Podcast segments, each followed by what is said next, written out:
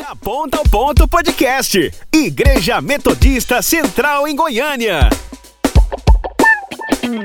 Seja bem-vindo, seja bem-vinda a mais um podcast da Igreja Metodista Central em Goiânia, da ponta ao ponto. Esse podcast, esse símbolo representa bem o significado nosso aqui. A gente sai das pontas, sai das laterais, sai dos excessos e a gente procura equilíbrio, a gente procura o ponto central, a gente procura encontrar Jesus em tudo isso. É uma alegria estar com você aqui ao vivo, online, é uma alegria, já estamos vendo aqui no nosso chat, muita gente participando, e eu quero lembrar a você que esse podcast é feito com a sua participação. Então você pode e deve mandar os seus comentários. Estamos ao vivo no YouTube e esse podcast também, a partir de amanhã, está lançado aí nas, no Deezer, no Spotify.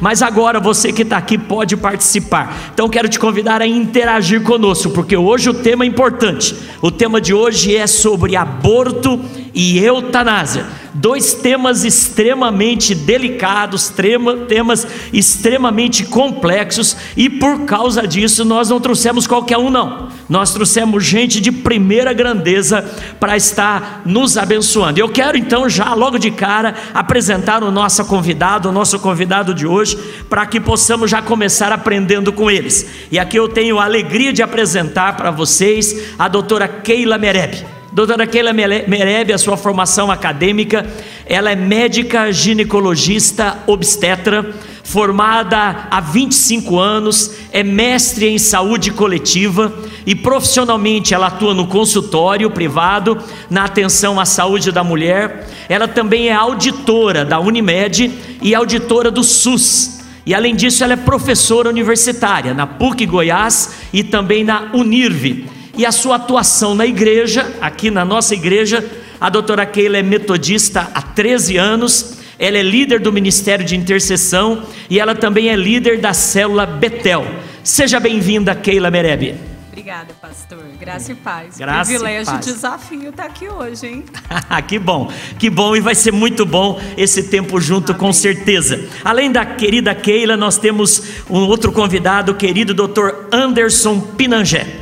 Anderson, a sua formação acadêmica é bacharel em Direito pela CEUB Brasília, há 25 anos advogado, pós-graduando em Direito Processual, Civil e Direito Civil. A sua atuação profissional, ele é advogado, membro da Assembleia da Associação Educativa Evangélica, a Associação Educativa Evangélica que a doutora Keila também é membro, né? Ela é a mantenedora das instituições de ensino ligadas à Universidade Evangélica de Goiás, a Unievangélica, que são diversas faculdades, a universidade, colégios. Então, a instituição mantenedora, o Dr. Anderson é um dos associados aí dos conselheiros e já desempenhou até recentemente a função de presidente do Conselho Fiscal da Unievangélica, da mantenedora. Além disso, o. Anderson também é membro do Conselho de Administração da FUNEV. A FUNEV é uma fundação que com status de organização social de OS, que administra diversos hospitais na região de Anápolis, hospitais públicos em Anápolis e também em Pirinópolis. Na igreja, Dr. Anderson é metodista há 15 anos, já exerceu funções como professor de escola dominical, tesoureiro da igreja e atualmente ele é membro do Ministério de Administração da nossa igreja. Dr. Anderson, seja bem-vindo. Graças paz, muito obrigado, pastor.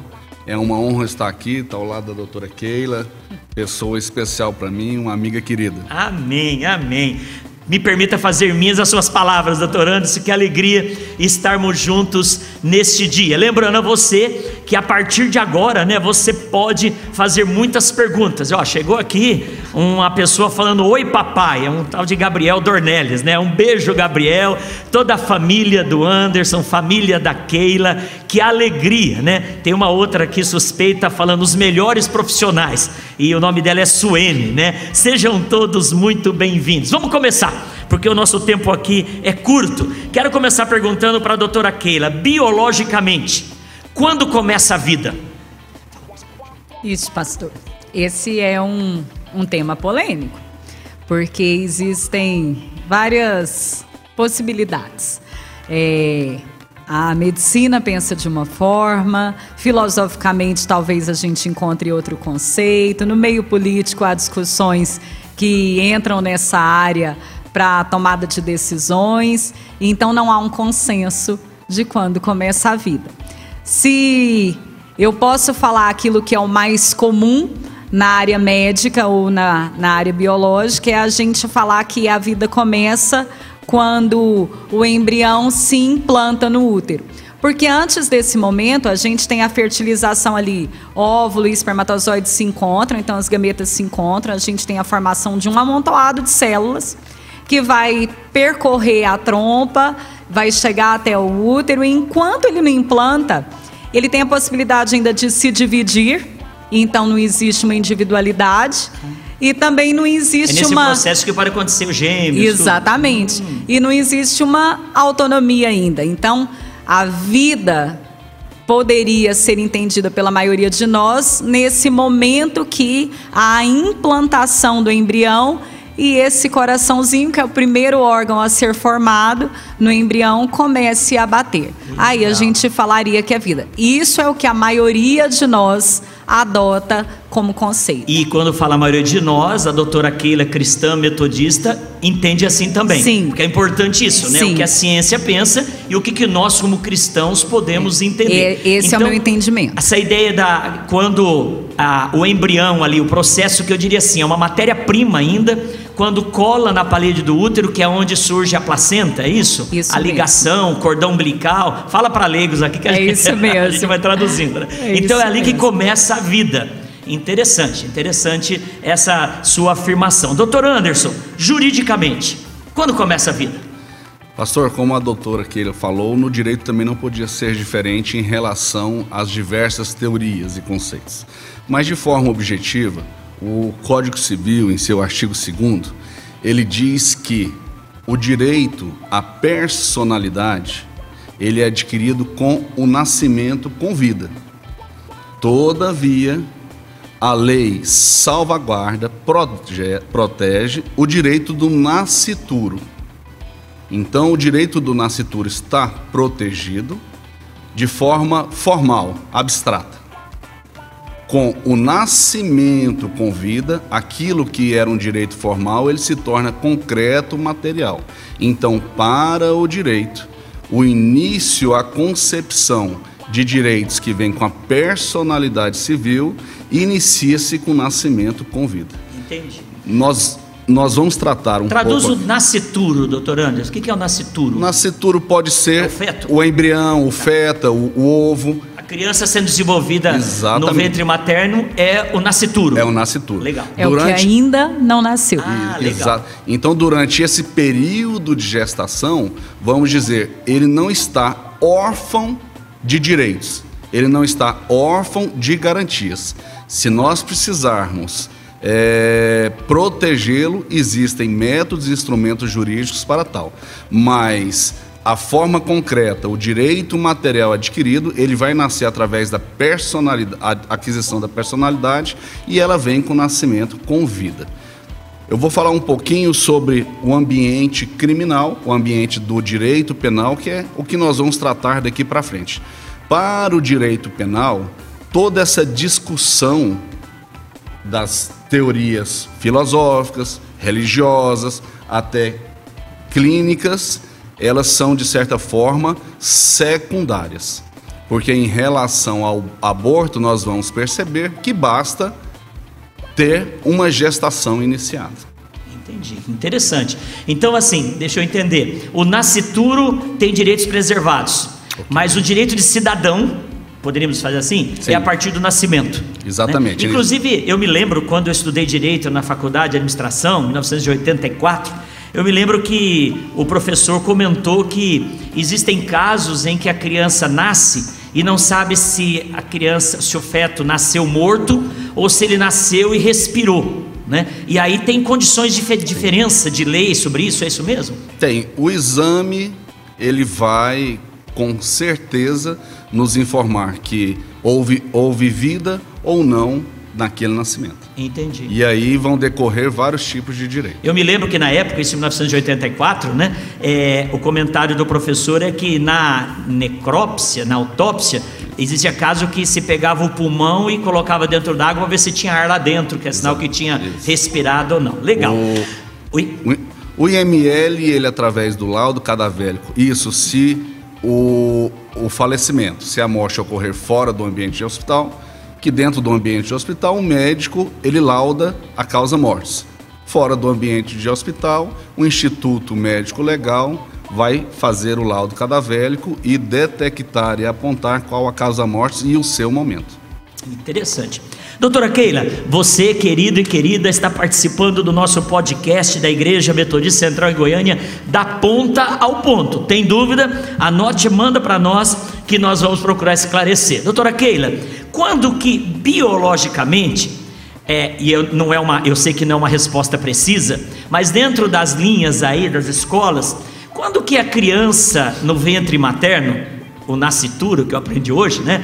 Ele a gente suspeita que ele começa a sentir. Né? A gente sabe que chega uma hora que dá para ouvir o coração batendo, a gente sabe que a criança tem percepções intrauterinas, mas quando que há um consenso mínimo que aquele feto que colou lá na parede do útero, que agora está alcançando uma individualidade, quando ele sente alguma coisa, tanto dentro quanto fora, que possa afetá-lo, a gente tem uma noção disso? Com quanto tempo de gestação? Então, não dá para fazer grandes afirmações, mas o que a gente imagina é que a partir do desenvolvimento do sistema nervoso central, por volta do segundo mês de vida desse embrião, exatamente, então aí ele já poderia ter uma percepção de alguma coisa. Mas é complicado a gente fazer afirmação porque existe um vínculo materno-fetal. Existe uma troca ali, né, do sangue da mãe com o bebê e esse bebê sendo nutrido pela mãe. Então a gente acredita que esse ambiente ele pode provocar sensações, né? Mas o mais aceito que a partir do segundo mês de vida esse feto teria uma percepção, na verdade, transição de embrião para feto. Né? O segundo mês ainda é essa fase Ah, tá. de transição. Então, a partir do segundo mês não se chama mais embrião. É, aí a gente, gente- como eu sou ignorante nisso, será que dá tempo de fazer medicina ainda?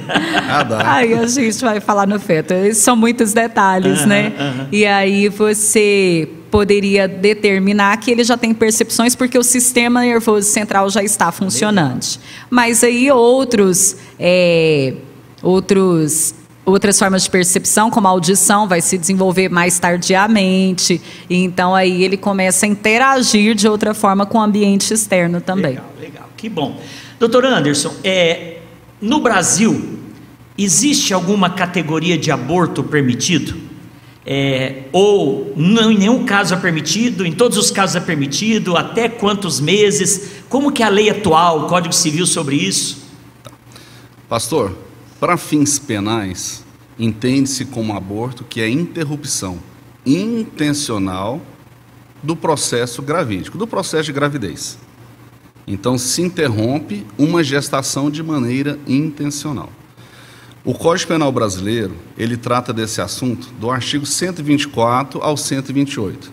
Ele traz lá quatro formas de aborto como crime e três formas que não há a prática abortiva, mas não é considerado crime, porque o médico está atuando sobre o que a gente chama de excludente de ilicitude. Então, tre- o código tem duas, e através de uma ação, de uma decisão do Supremo Tribunal Federal em relação ao feto anencefálico, hoje são três hipóteses em que há o aborto, mas não há a penalização e não há a prática do crime, porque o médico ele age acobertado por uma, por uma excludente de ilicitude. Entendi, mas e hoje quais são essas? Eh, qua- Quais condições que um aborto é legal e o médico e nem a mãe é penalizado por causa disso? São penalizados? O artigo 128 do Código Penal traz duas e houve depois, recentemente, essa decisão do Supremo Tribunal Federal. A primeira delas é quando há o risco de vida, ou na verdade o risco de morte da grávida. Então, entre a- o risco de morte da grávida e o feto, prioriza a gestante em detrimento do feto. Interessante que nesse caso não há necessidade, necessidade do consentimento da gestante para a prática do médico. Ah, quer dizer que se o médico entender que o risco existe, é real, a gestante não precisa concordar com isso. Não precisa concordar. Ele tem autonomia de vontade dentro da sua técnica, da sua capacidade cognitiva de fazer aquela prática. Então, ao risco. Desculpa, doutor porque muitas vezes nessa hora a paciente está inclusive inconsciente. Exatamente. Está né? em coma, está anestesiada. anestesiada. Não dá para perguntar se ela quer. Não vai ter a manifestação de vontade. Às vezes é, a, o familiar não está lá, mas independente disso, o médico não precisa do consentimento da grávida para realizar a prática. O segundo caso é a gravidez decorrente de estupro. Então nós temos que ter dois elementos: a gravidez e ela ser proveniente de estupro. Mas um pouco diferente da primeira situação, precisa ter o prévio consentimento da grávida, ou se ela for incapaz, inimputável, o consentimento do seu representante legal. Incapaz é menor de idade. Ou a pessoa débil. Ah, tá. Ou a pessoa com alguma incapacidade cognitiva. Entendi. Aquela que não tem capacidade de expressar a sua vontade. Aí não pode ser uma decisão do médico, tem de ser a, a, pessoa ou um representante dela. Exatamente. O interessante nessa situação de aborto legal, em caso é, decorrente de estupro, né, de violência sexual, é que não há obrigatoriedade de que tenha ocorrido uma queixa dessa mulher ah, quanto à violência sexual e nem tenha sido lavrado o boletim de ocorrência. Somente a informação da mulher de que aquela gravidez é decorrente de estupro autoriza o serviço de saúde a realizar o aborto. Esse é um detalhe importante. Complementando, nos dois casos, inclusive, inclusive no segundo, que é o decorrente do estupro, sequer precisa-se de autorização judicial. Exatamente. Entendi. Então, precisa estar bem comprovado os dois elementos: existir o estado de gravidez e este ter sido decorrente do estupro e houver o prévio consentimento da grávida ou, em caso de incapacidade, do seu representante legal. E no caso do feto anencéfalo, antigamente a que gente que é precisa que não tem o encéfalo, não tem o cérebro, ou parte então dele. é incompatível com a vida, uma parte expressiva, às vezes só tem o tronco cerebral, né? E aí a gente sabe que isso é incompatível com a vida. Hoje a gente tem a possibilidade da interrupção da gestação. Há tempos atrás havia necessidade de uma liminar judicial para que fosse feita a interrupção frente a esse diagnóstico. Como já há jurisprudência, agora há o parecer do Supremo, a gente não precisa mais buscar essa autorização judicial. Uma vez firmado o diagnóstico de anencefalia, o médico está autorizado, desde que ocorra o desejo da gestante, fazer a interrupção dessa gestação. Interessante. Essa terceira hipótese veio numa ação que nós conhecemos como ADPF 54. A ADPF é a ação de descumprimento de preceito fundamental. Ela é ajuizada no Supremo Tribunal Federal e depois de vasta discussão é, decidiu-se justamente por isso, porque o feto anencefálico ele não tem possibilidade de vida ultrauterina. E as decisões proferidas nesse tipo de ação, ela tem efeito erga omnes, ou seja, vale para todos. Então não, não é um regimento que emana do Congresso Nacional, do Poder Legislativo, mas ele é inserido como norma, é uma das fontes normativas que permite ao médico, junto com os dois casos legislados, proceder ao aborto de forma legal. Entendi. São as três hipóteses que nós temos no sistema e, jurídico hoje. E uma pergunta, hoje. essas três hipóteses, ela tem um prazo máximo, ou seja, depois de tantas semanas não se enquadra mais essa lei, ou se descobrir a anencefalia no último mês, pode fazer um aborto? Então, é, primeiro a gente precisa conceituar o que é aborto. Ah, aborto, aborto, na verdade, é o produto, né? É o feto. E a gente considera aborto aquele produto da concepção até a vigésima semana de gestação ou com peso inferior a 500 gramas. Esse é o conceito de aborto. Abortamento é o procedimento ou é a ocorrência da expulsão desse produto. Então, quando eu interrompo uma gestação além das 20 semanas, eu não estou fazendo um abortamento. eu tá estou fazendo? fazendo um parto que nesse caso poderia ser prematuro. Então, por exemplo, um anencéfalo, uma mulher que não tem acesso ao serviço de saúde e não foi diagnosticado precocemente, foi diagnosticado na 24ª semana de gestação. Isso não é um abortamento. 20 Isso é um parto prematuro. meses.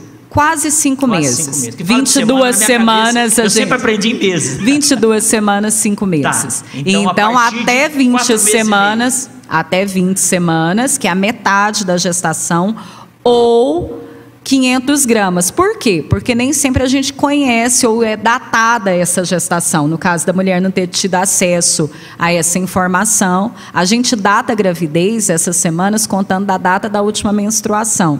Não é a data da concepção. E a data da última menstruação nem sempre é conhecida.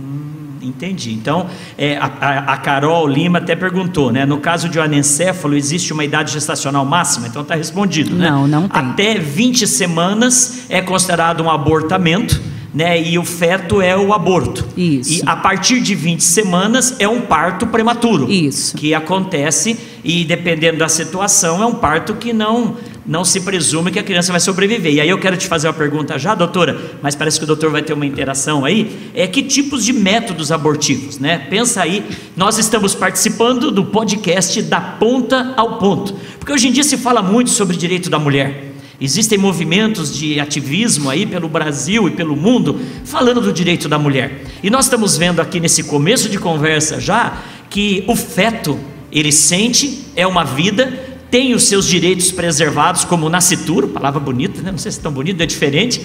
Então, quando eu decido, sendo uma mulher, que eu tenho direito de não ter aquela gestação, eu estou decidindo que aquela criança não tem direito.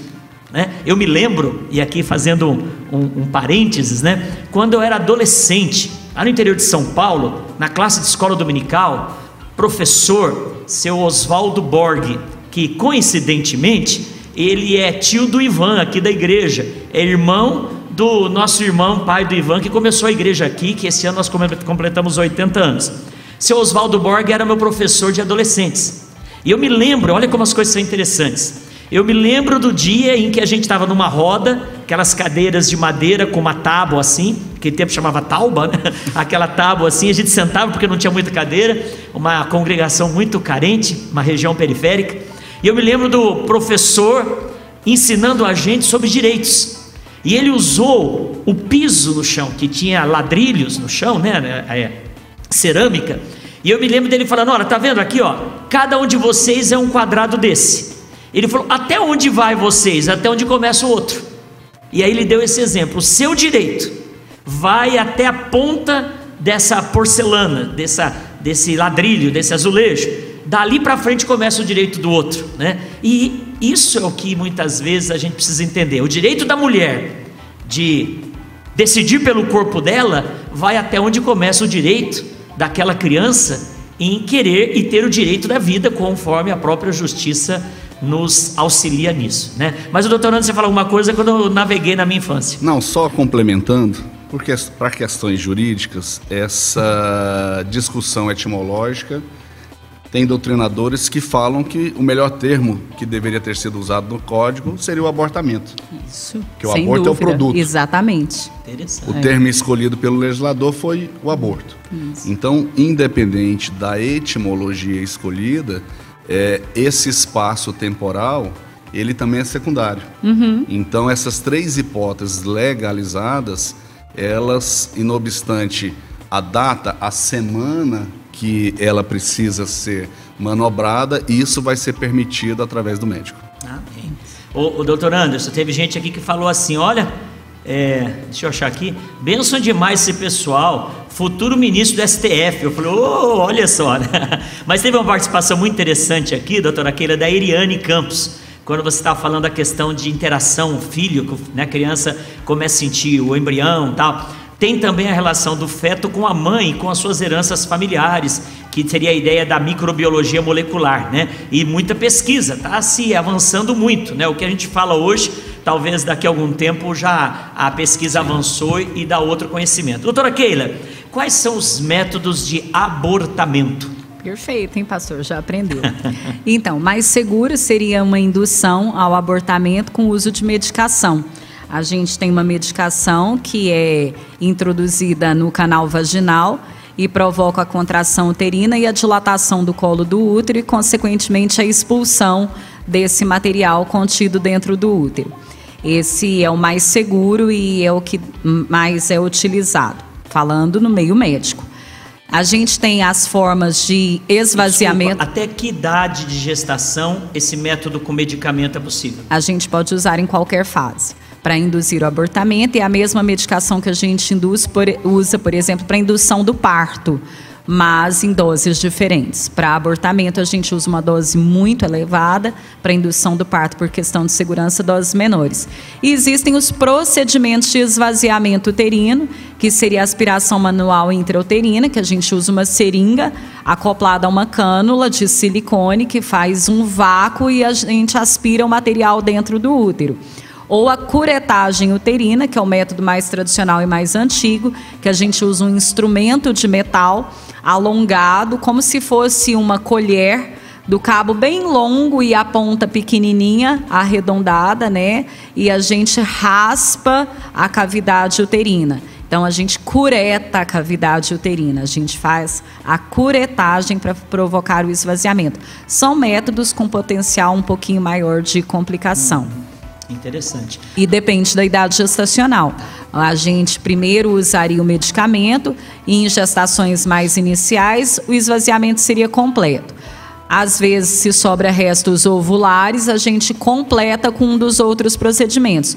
Num feto já maior, a gente precisa provocar a expulsão desse feto para depois completar com a curetagem, porque a gente precisa que o, o feto seja expulso, eliminado do útero, para que a gente só tire os restos placentários.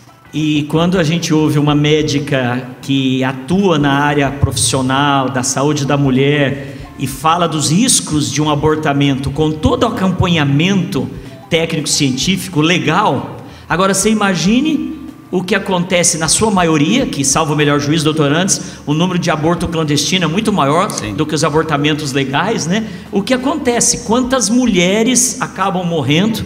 Quantas mulheres acabam ficando inválidas do ponto de vista de futuras gestações por causa das coisas feitas em clínicas clandestinas, em situação de se fazer no escuro para ninguém descobrir. Doutor Anderson, existem números que falam sobre o índice de abortamento clandestino no Brasil? Você tem acesso a isso? Pastor, é... existem vários levantamentos e inclusive eles são até difíceis eu imagino fruto da subnotificação ou da ausência de notificação, já que nós estamos. Porque vamos falar, teoricamente, de um aborto criminoso que teoricamente deu certo. Ele não vai dar entrada no sistema de saúde. Ah, então, esse aí não entra nas estatísticas. Né? Exatamente. Então, é, a estatística, os números são difíceis de levantar, mas assim, eu vou trazer dois números aqui para o senhor.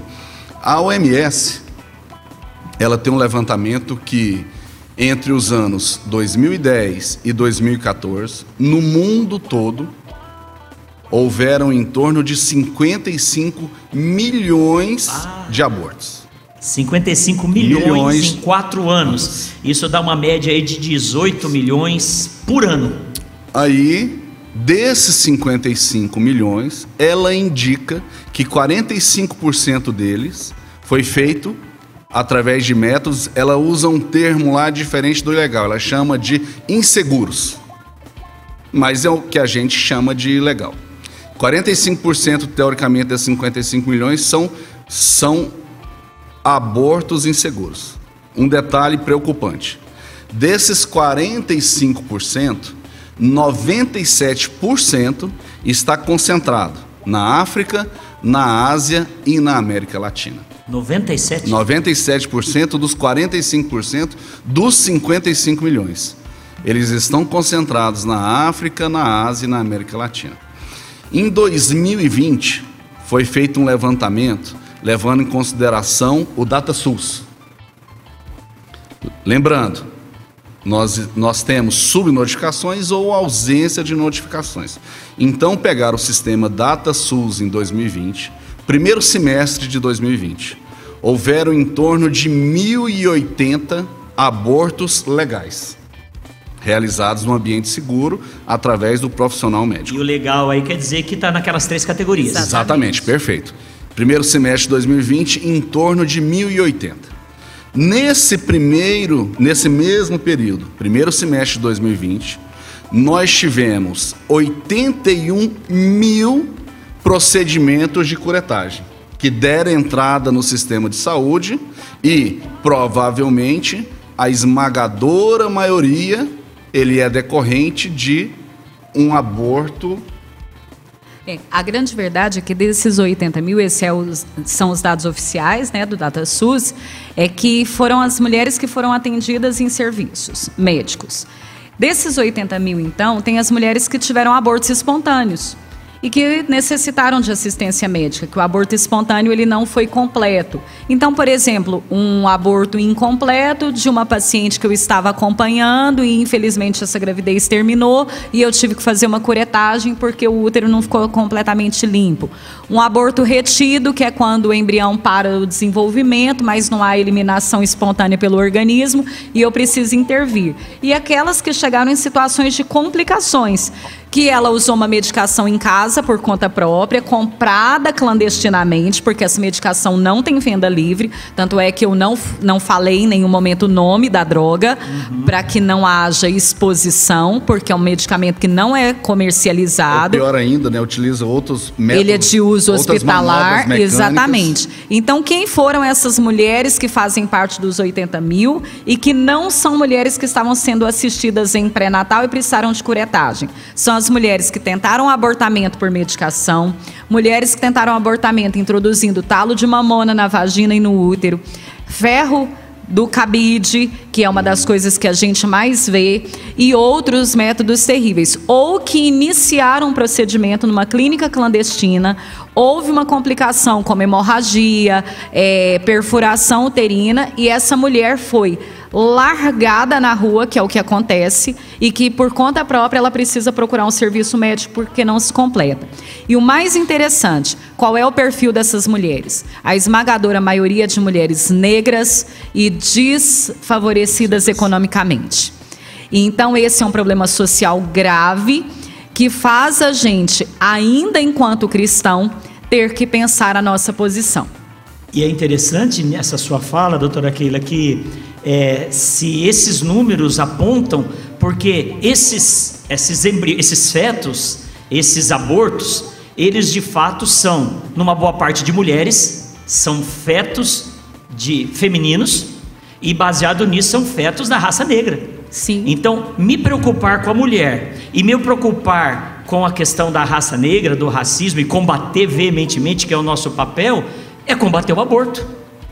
Porque na medida que eu combato isso, eu estou combatendo é, a consequência que atinge as pessoas menos favorecidas socialmente, as pessoas menos favorecidas, favorecidas economicamente. Haja vista o número da OMS. Eu corrigindo a minha conta aqui, 14 milhões, segundo esse número, de pessoas no hemisfério sul acabam é, sendo sofrendo o abortamento é, por ano, né? A grande verdade é que o número é desconhecido. É, esses A são gente números- não sabe. Tem institutos que fazem levantamento e é da ordem de, enquanto o DataSUS informa 80 mil, tem alguns institutos que informam que só em 2020 ocorreram mais de 200 mil abortos só no Brasil.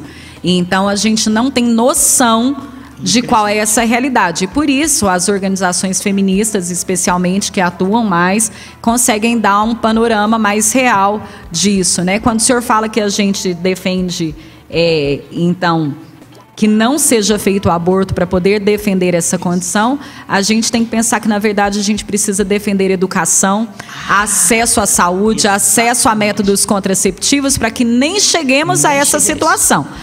Porque discutir legalização do aborto é uma coisa, ser favorável ao aborto é outra coisa. aham. E depois a gente pode entrar nesse assunto, porque para mim existe uma ideia bem formada, bem clara quanto a isso. Legal, Ser bom. favorável ao aborto é uma posição, ser favorável à legalização do aborto é outra Eu estou posição. preocupado com uma Não, coisa, e- me ajude aí.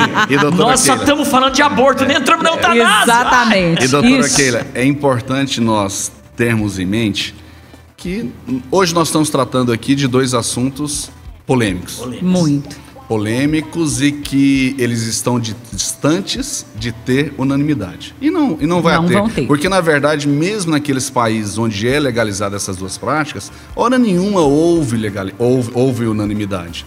Então nós temos que entender que assuntos complexos, eles não são resolvidos de forma mágica. Exatamente. Com, com políticas Não superficiais. é uma canetada do STF que resolve Não. o problema. Não, então nós precisamos de educação, nós precisamos de políticas públicas, nós precisamos de favorecer e facilitar o acesso da gestante a um pré-natal. Rede de um- apoio. a Uma rede de apoio, um acompanhamento. Então, é uma complexidade de providências e fatores que vão minorar problemas complexos como esse que Não nós são decisões aqui. estanques, né? Nós temos aqui na igreja a pastora Cláudia, que ela faz parte de uma ONG, até nós estamos aí viabilizando a possibilidade de ceder o espaço da nossa igreja para um bazar, para ajudar arrecadando fundos para essa ONG, que trata sobre adoção. Facilita e estimula Sim. a questão da adoção. Deixa eu dar um testemunho aqui pastoral, sem entrar em detalhes, para não expor ninguém. Mas não faz muito tempo, uma moça me procurou, entrou em contato comigo na madrugada. E eu estava é, mexendo e ela fez contato. Eu de vez em quando falava com ela. Ela já foi inclusive membro da nossa igreja. E essa moça então pediu um gabinete especial e aí nós fomos conversar, marcamos um horário e ela então tinha recebido é, o exame positivo de uma gravidez que para ela não estava planejada. Foi uma, um encontro com uma pessoa, com um rapaz e ela de uma bobeira ela acabou engravidando. E ela então estava ligando para mim falando que ela ia fazer o abortamento, mas que Deus tinha colocado no coração dela de ligar para mim antes, né? E é óbvio que ela sabia a minha fala, né? E aí eu conversei muito, avaliamos, e ela falando, mas eu não quero casar com ele. Eu falei, não precisa casar. Onde está escrito que você precisa se casar para resolver uma situação? E aí eu ministrei o coração dela, falei que no mínimo ela poderia fazer dessa criança uma criança viva e depois dá-la para adoção e fazer famílias que não podem ser pais biológicos felizes pela instrumentalidade dela. E aí falei que eu ia orar. Resumindo, né? Ela manteve a gravidez e isso então é um exemplo de uma rede de apoio que essa pessoa não entrou na lista dos é, abortos, abortamentos clandestinos, porque ela, sendo cristã, ainda que estando distante das práticas, ela naquele momento teve um insight de ligar para um pastor, e foi bênção que aquela noite eu estava acordado até mais tarde, e Deus permitiu que então essa, essa, esse salvamento dessa criança Pastor. pudesse acontecer. Pegando esse gancho, eu peço licença para dar um testemunho pessoal. Por favor. E eu acredito que a nossa presença aqui é dom de Deus. É, nada acontece por acaso. É, alguns sabem que eu tenho uma doença congênita que é a toxoplasmose. É, minha mãe, no primeiro trimestre de gravidez, foi mordida um macaco. Eu tenho 47 anos. Há 47 anos não havia os recursos que hoje a doutora Keila tem. E uma das indi... e a toxoplasmose ela pode ati- atingir a retina, que foi o meu caso, ou o próprio cérebro. E naquela época era inclusive uma matéria da faculdade que eu acredito que passava. Não era estudada profundamente, tanto que aqui em Goiânia ainda não era referência oftalmológica. Existia um instituto em Minas Gerais que, eh, se não acontecesse o milagre, ia ser tratado lá. Mas eu quero voltar ao meu testemunho. Uma das pessoas que estavam atendendo minha mãe naquela época, vamos dizer assim, fazendo o pré-natal, mas na verdade descobriu-se próximo a- ao nascimento, ela sugeriu que minha mãe fizesse o aborto.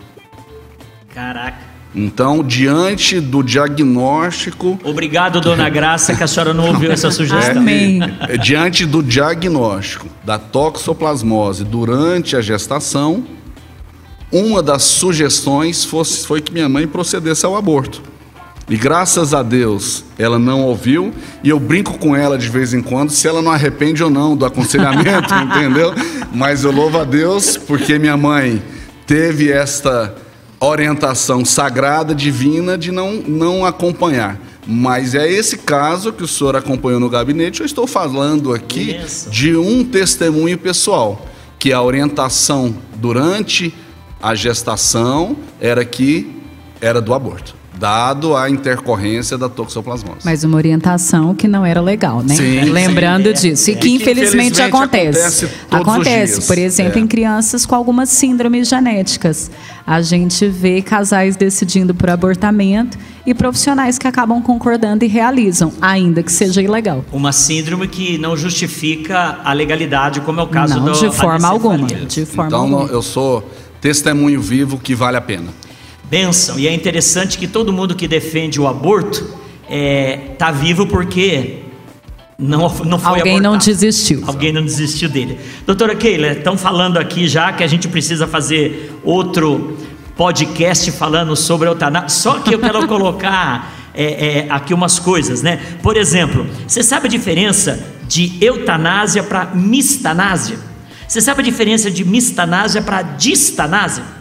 Você sabe a diferença dessas coisas para ortotanásia? Olha quanta coisa tem, meu Deus. É um podcast para cada um disso, né? Você está participando do podcast da Igreja Metodista Central em Goiânia, da ponta ao ponto. Hoje com a presença agradabilíssima, as presença da doutora Keila, médica gineco-obstetra, doutor Anderson, advogado, jurista e crentes do Senhor Jesus. Doutora Keila, doutor Anderson, é, quando a gente fala de métodos contraceptivos, é, eu queria entrar um pouquinho nesse tema, porque é, tem pessoas que falam que alguns métodos contraceptivos são abortivos.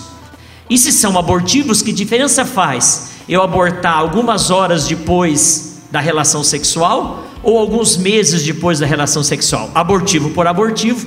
E aí isso passa a ser até justificativa para alguns tipos de DIU, alguns tipos de pílula do dia seguinte. Então a gente queria entender um pouco sobre isso, para que haja esse apoio, esse esclarecimento, e você que está conversando aqui conosco, interagindo, falando que está sendo esclarecedor e de fato está, divulgue, vai ficar no YouTube, vai entrar no podcast, não, nas plataformas aí, divulgue, porque esse esclarecimento que não está evado de ideologias, que não está evado de tendências ativistas, um esclarecimento científico e bíblico, porque nós não abrimos mão da nossa fé e pode conviver, fé e razão pode e devem conviver, então a gente está aqui para esclarecer e muita gente pode ser salva.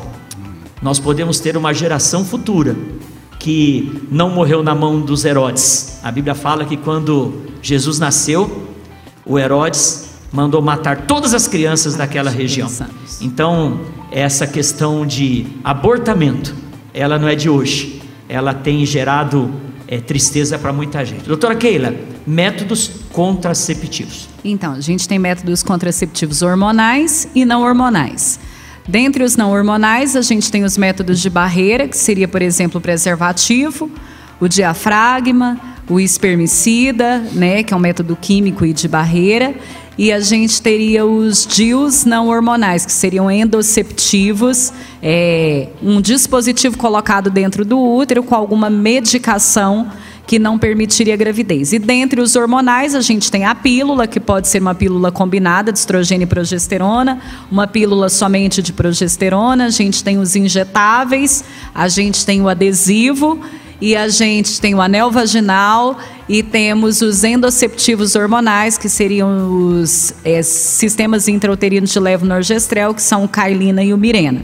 Esses são os métodos conhecidos de uma forma resumida. Foi uma, eu vou, te- vou ter de assistir esse podcast três vezes para entender.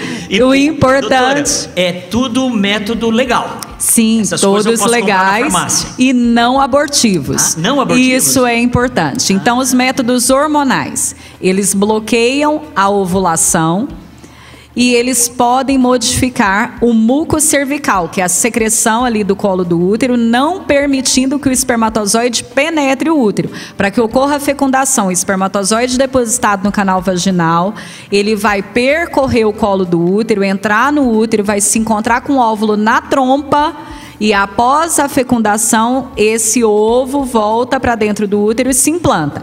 Então, os métodos hormonais primariamente bloqueiam a ovulação. Então, nem ocorre liberação do óvulo. Não ocorreria fecundação. O espermatozoide entra e fica perdidão lá. Exatamente. Ou, no caso da pílula do dia seguinte, ou contracepção de emergência, que é o nome certo, a gente usa uma dose alta de um hormônio que é o levonorgestrel e aí, se ele foi utilizado no, na primeira fase do ciclo, perto da menstruação, ele também bloqueia a ovulação. A Siri falando comigo, né? E a Siri está falando com a doutora aqui. E se é, ela, ela é utilizada a pílula do dia seguinte, na segunda fase do ciclo, há essa modificação do muco, do muco cervical, ele fica viscoso e o espermatozoide não consegue penetrar, a trompa fica mais lenta, o óvulo não progride, então não ocorre fecundação. A maior dúvida, a maior pergunta é sempre sobre os DIUs. DIUs são abortivos ou não são abortivos? Antigamente, na década lá de 60, existiam DIUs que eram não medicados. Eles funcionavam como um corpo estranho dentro do útero e após ali a chegada do embrião, com a contração do útero tentando expulsar aquele corpo estranho, esse embrião era eliminado. Esses métodos não existem mais. Então esse DIU naquela época, ele usava o ele, ele e aí o, o, útero ao tentar expulsá-lo, expulsava o embrião também. Isso. Hoje os DIUs que nós usamos usamos, os dispositivos intrauterinos que nós utilizamos, são medicados. A grande maioria com cobre ou cobre e prata, que também alteram essa mobilidade das trompas e o muco cervical, então não ocorre fecundação. Ou DIU hormonal, que tem o mesmo efeito, só que por uma ação hormonal e não de uma substância como o cobre e a prata. Então, mesmo quando há fecundação, baseado naquela conversa no início. Houve a fecundação, mas enquanto este óvulo está começando o processo de multiplicação celular, enquanto ele não colar na parede do útero, se houver uma interrupção desse processo, na verdade, não, pastor. O que a gente precisa entender é que não ocorre a fecundação. Não ocorre. Os DIUs hoje, os, tanto hormonal quanto não hormonal, o ah. propósito é impedir a fecundação. Entendi. É isso que acontece. Tanto é que quando falha o método, ocorre uma gravidez com DIU. Ele consegue implantar. É uma falha do método, que é de um para cada 100 mil gravidezes, né? Pode acontecer, o, o índice de Pearl que a gente fala é isso. É, pode acontecer para cada 100 mil mulheres que usam o método, uma pode engravidar. Entendi, entendi. Então não é método abortivo. Entendi. Quando a gente pensa nisso, por exemplo, uma fertilização in vitro, uma pessoa que tem um problema físico, uma mulher, e ela então colhe lá o esperma do marido, o seu óvulo, separa, faz uma fertilização fora e de repente congela esse óvulo até o momento oportuno. É, isso não é uma gravidez. Então, essa é a discussão de quando é vida. Então, isso eu não é uma tenho vida ali, congelada. Eu tenho uma célula congelada, eu tenho um embrião congelado ali que é um amontoado de células mas ele ainda não teve autonomia, ele não foi nutrido. Para que ele exista, ele precisa dos nutrientes naquela placa de Petri onde ele está no laboratório. Ele está ali interrompida a vida, está em suspense. Doutor Anderson, existe algum tipo de lei com relação a esses embriões fertilizados in vitro? É, eu posso é, fazer 10 e jogar fora 9? Como que é isso? Tem alguma lei sobre isso? Tem, e é importante o que a doutora Keila falou em relação aos métodos contraceptivos, porque os médicos, eles têm um código de ética médica. Sem dúvida. O CFM, o Conselho Federal de Medicina, ele tem as suas resoluções e ele elabora os protocolos para cada procedimento. Então, quando o médico ele ministra ou ele dosa ou ele passa qualquer método desse correto, ele está acobertado por protocolos estabelecidos pelo Conselho Federal de Medicina. Aí não há ilegalidade. Por quê? O CFM trabalha com a postura ética que ele entende, tirando aqueles aquelas três situações do aborto legal, que qualquer outra espécie de aborto, a exceção desses três, é ilegal no nosso sistema brasileiro. Então, tudo que a doutora Keila falou é chancelado pelo Conselho Federal. Exatamente. Porque ele estabelece protocolos legais. O, nós temos, dentro do direito, uma pirâmide normativa que chama pirâmide de, Hans, de Hans Kelsen. Ela é uma verticalização hierárquica. Então, onde tem a Constituição no topo da pirâmide e todas as demais normas infraconstitucionais têm que ser submetidas ao crivo. E as resoluções, inclusive do Conselho Federal de Medicina, não estão adstritas a isso.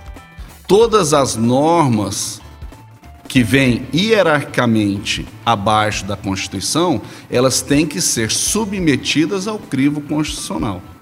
Em relação às fertilizações, também há toda uma regulamentação aprovada pelo Conselho Federal de Medicina, diante das leis editadas pelo Congresso Nacional, que estabelecem os procedimentos e protocolos obrigatoriamente que devem ser seguidos pelos profissionais da medicina. Entendi, entendi. É muita informação, informação de qualidade. Enquanto o doutor estava falando, eu fiquei pensando que às vezes a gente pensa na ideia do abortamento só de uma adolescente que deu uma escapadela lá, contrária à vontade do pai, e cometeu é, é, uma situação e gerou uma gravidez indesejada. Mas existem muitas mulheres que, depois do quinto filho, morando numa situação de dificuldade, elas decidem que não vão mais trazer crianças à vida e elas estão casadas e não é fruto de adultério, nada, mas é de uma condição de falta de esclarecimento, de falta de uma rede de apoio. Existe aqueles casos de maridos e mulheres que, é, no momento de fraqueza é, de caráter, acabam promovendo adultério. Né? Eu já tive casos no gabinete de é, mulheres e homens que, ao se tornarem membros da igreja, depois de terem uma experiência com Jesus, eles abrem o coração falando de coisas que aconteceram na adolescência. Eu tenho na minha mente aqui, é um caso para exemplificar, eu conversei um casal. O casal se converteu, vieram para a igreja, uma família estabilizada, e aí na conversa de gabinete, é, a esposa disse assim: Pastor, eu tenho uma questão da minha adolescência que me pesa até hoje. Tenho minha filha, família estabilizada, tudo certinho, mas pastor, quando é, eu Todo dia, praticamente, tudo que acontece de ruim comigo, eu associo com o aborto que eu fiz na minha adolescência. Meu marido não sabe disso, ninguém sabe disso. E quando eu fiquei sabendo, eu fui e promovi um abortamento. E ela falou: até hoje, emocionalmente, eu sou abalada. E aí não entra STF, não entra método contraceptivo, é uma questão emocional, porque isso ninguém dá conta de resolver. E aí eu ministrei o coração dela, falei da importância dela compartilhar isso, e depois de um tempo ela testemunhou que Deus a tinha liberto dessa sensação de autocondenação que ela trazia por ter dado cabo de uma vida. Impressionante. Depois de um tempo, o esposo dela me procurou no gabinete, irmão da igreja, e ele falando de um momento difícil que ele estava enfrentando. Ele falou, pastor, eu associo isso com o erro do meu passado. E ele falou assim: eu, quando era jovem, a minha namorada engravidou e não era a atual esposa. A minha namorada engravidou e nós provocamos um aborto. E isso até hoje pesa no meu coração. Queridos, o abortamento talvez seja a parte mais simples da história. Você toma lá uma, faz, usa o método abortivo, é, dependendo de todo o contexto, você pode sair com um risco pequeno, biológico, com um risco quase zero jurídico, mas emocionalmente Ninguém sabe o que vai ser a sua vida depois disso. Emocionalmente, ninguém sabe o peso que você vai carregar todos os dias da sua vida. Existem pessoas que se suicidaram porque não conseguiram conviver com o peso da acusação dela mesma por ter tirado a vida de um feto no seu ventre. Então é muito sério isso, muito sério. E eu quero é, desafiar você a entender isso, né? Deus, Ele, se você que está nos assistindo, enfrenta algo similar a isso, procure uma rede de apoio, a igreja, igreja metodista ou outra igreja. A gente sempre fala que nós não somos a única igreja certa, podemos ser o mais bonitinho, mas a gente não é a única igreja certa. Procure uma igreja, procure alguém que crê na palavra do Senhor, busque ajuda para que você não tome decisões que depois você vai se arrepender delas, o remorso vai corroer a sua vida e você não vai ter solução para isso a não ser o perdão de Jesus a partir de um encontro pessoal com Ele. Existem métodos contraceptivos, né? vale a pena esperar, vale a pena fazer aquilo que a palavra orienta, e o fato da gente pregar o caráter cristão, da abstinência, do celibato até a vida conjugal, isso não quer dizer que a gente abre mão dessa questão da saúde. Tanto é que até agora a gente investiu o podcast falando de saúde, falando da área jurídica, mas a gente não pode terminar esse podcast sem falar do mais importante: a sua vida com Jesus, a sua experiência com Jesus vai fazer toda a diferença para evitar que momentos desse aconteçam. E em acontecendo, você saber como sair deles com a bênção do Senhor. Estamos terminando. O tema eutanásia e congêneres vai ficar para outra oportunidade. Em breve você vai ouvir aí, para que a gente volte a falar sobre isso. Mas eu quero agradecer, doutora Keila, doutor Anderson, pelo privilégio que tivemos dessas, dessa grande aula, né? Para esclarecer coisas muito importantes. Eu queria que vocês então deixassem aqui, olhando para esta câmera, é, as considerações finais de vocês e fica registrada a nossa gratidão. Eu quero agradecer o convite mais uma vez e dizer que é importante isso, que a gente assuma a responsabilidade pela nossa saúde, né? Então que a gente procure orientação, é, que os jovens tenham essa consciência que eles são responsáveis, uma vez que eles é, decidem romper com princípios, eles precisam assumir a responsabilidade disso e que se cuidem, que busquem apoio, que busquem instrução e as pessoas que não são tão jovens, mas que passam por essa dificuldade, que procurem orientação, procurem apoio espiritual. Existem formas é, outras da gente encontrar solução sem causar danos a outrem e sem causar danos a nós mesmos, às vezes irreversíveis. Essa é a realidade. Isso que o senhor compartilhou de de pessoas que passaram por essa situação e sentem dor para o resto da vida, né? Meninas que foram obrigadas pelos pais no nosso meio a interromper uma gestação porque é mais fácil submeter a filha a isso do que assumir que aquela família passa por uma dificuldade, mesmo sendo cristã. E será que vale a pena pagar esse preço? Então, o acolhimento, o apoio, o cuidado e uma vida próxima ao Senhor, de intimidade com Ele. Isso sim resolve tudo. Então, que a gente possa buscar instrução, mas buscar intimidade com Deus, que é o que nos preserva e é o que nos cura quando necessário. Amém. Doutor Anderson. Eu inicialmente quero agradecer pelo convite. Para mim, e não tem dúvida que para a doutora Keila foi um prazer estarmos aqui. O tempo, a conversa estava tão gostosa que o tempo fluiu e a gente não deu conta, não se percebeu sobre isso, né? É bom que deixa um, aquele gostinho a mais, uhum, né? Uhum. É, e parabenizar a igreja, pastor, na pessoa do senhor, dos demais pastores, da liderança da clã, que se torna uma igreja de vanguarda onde abre esse canal, esse espaço com coragem para discutir esse tema, mas com uma finalidade muito importante, que, tra que para trazer informações de forma sóbria, de forma equilibrada e que as pessoas, na verdade, precisam entender e compreender.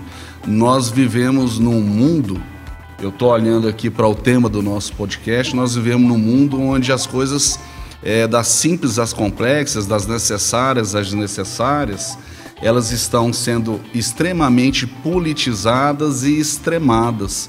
Então, num ambiente como esse, onde se permite a união da espiritualidade, da religião e da ciência, nós temos a oportunidade de debater aqui nesse papo gostoso, provocando informações com esse caráter de sobriedade que esse tema merece ser tratado. Então, Parabéns pela iniciativa. A nossa igreja, mais uma vez, sai como vanguarda, abrindo esse espaço dentro da igreja para esse tipo de debate. Obrigado, Anderson, Keila, você que está conosco até agora. Você foi abençoado. Não perguntar se você foi, você foi abençoado. Então multiplique, não retenha a bênção, né? Multiplique, conte para as pessoas, divulgue esse link do YouTube. Em breve, nas nossas plataformas de podcast, vão estar, vai estar lá disponível. Os outros já estão. Semana passada falamos sobre vacina, semana retrasada falamos sobre a importância do testemunho que transforma vidas. E você é o nosso convidado para continuarmos juntos. E eu quero orar por você, eu quero orar pela sua vida, pela sua família. Deus,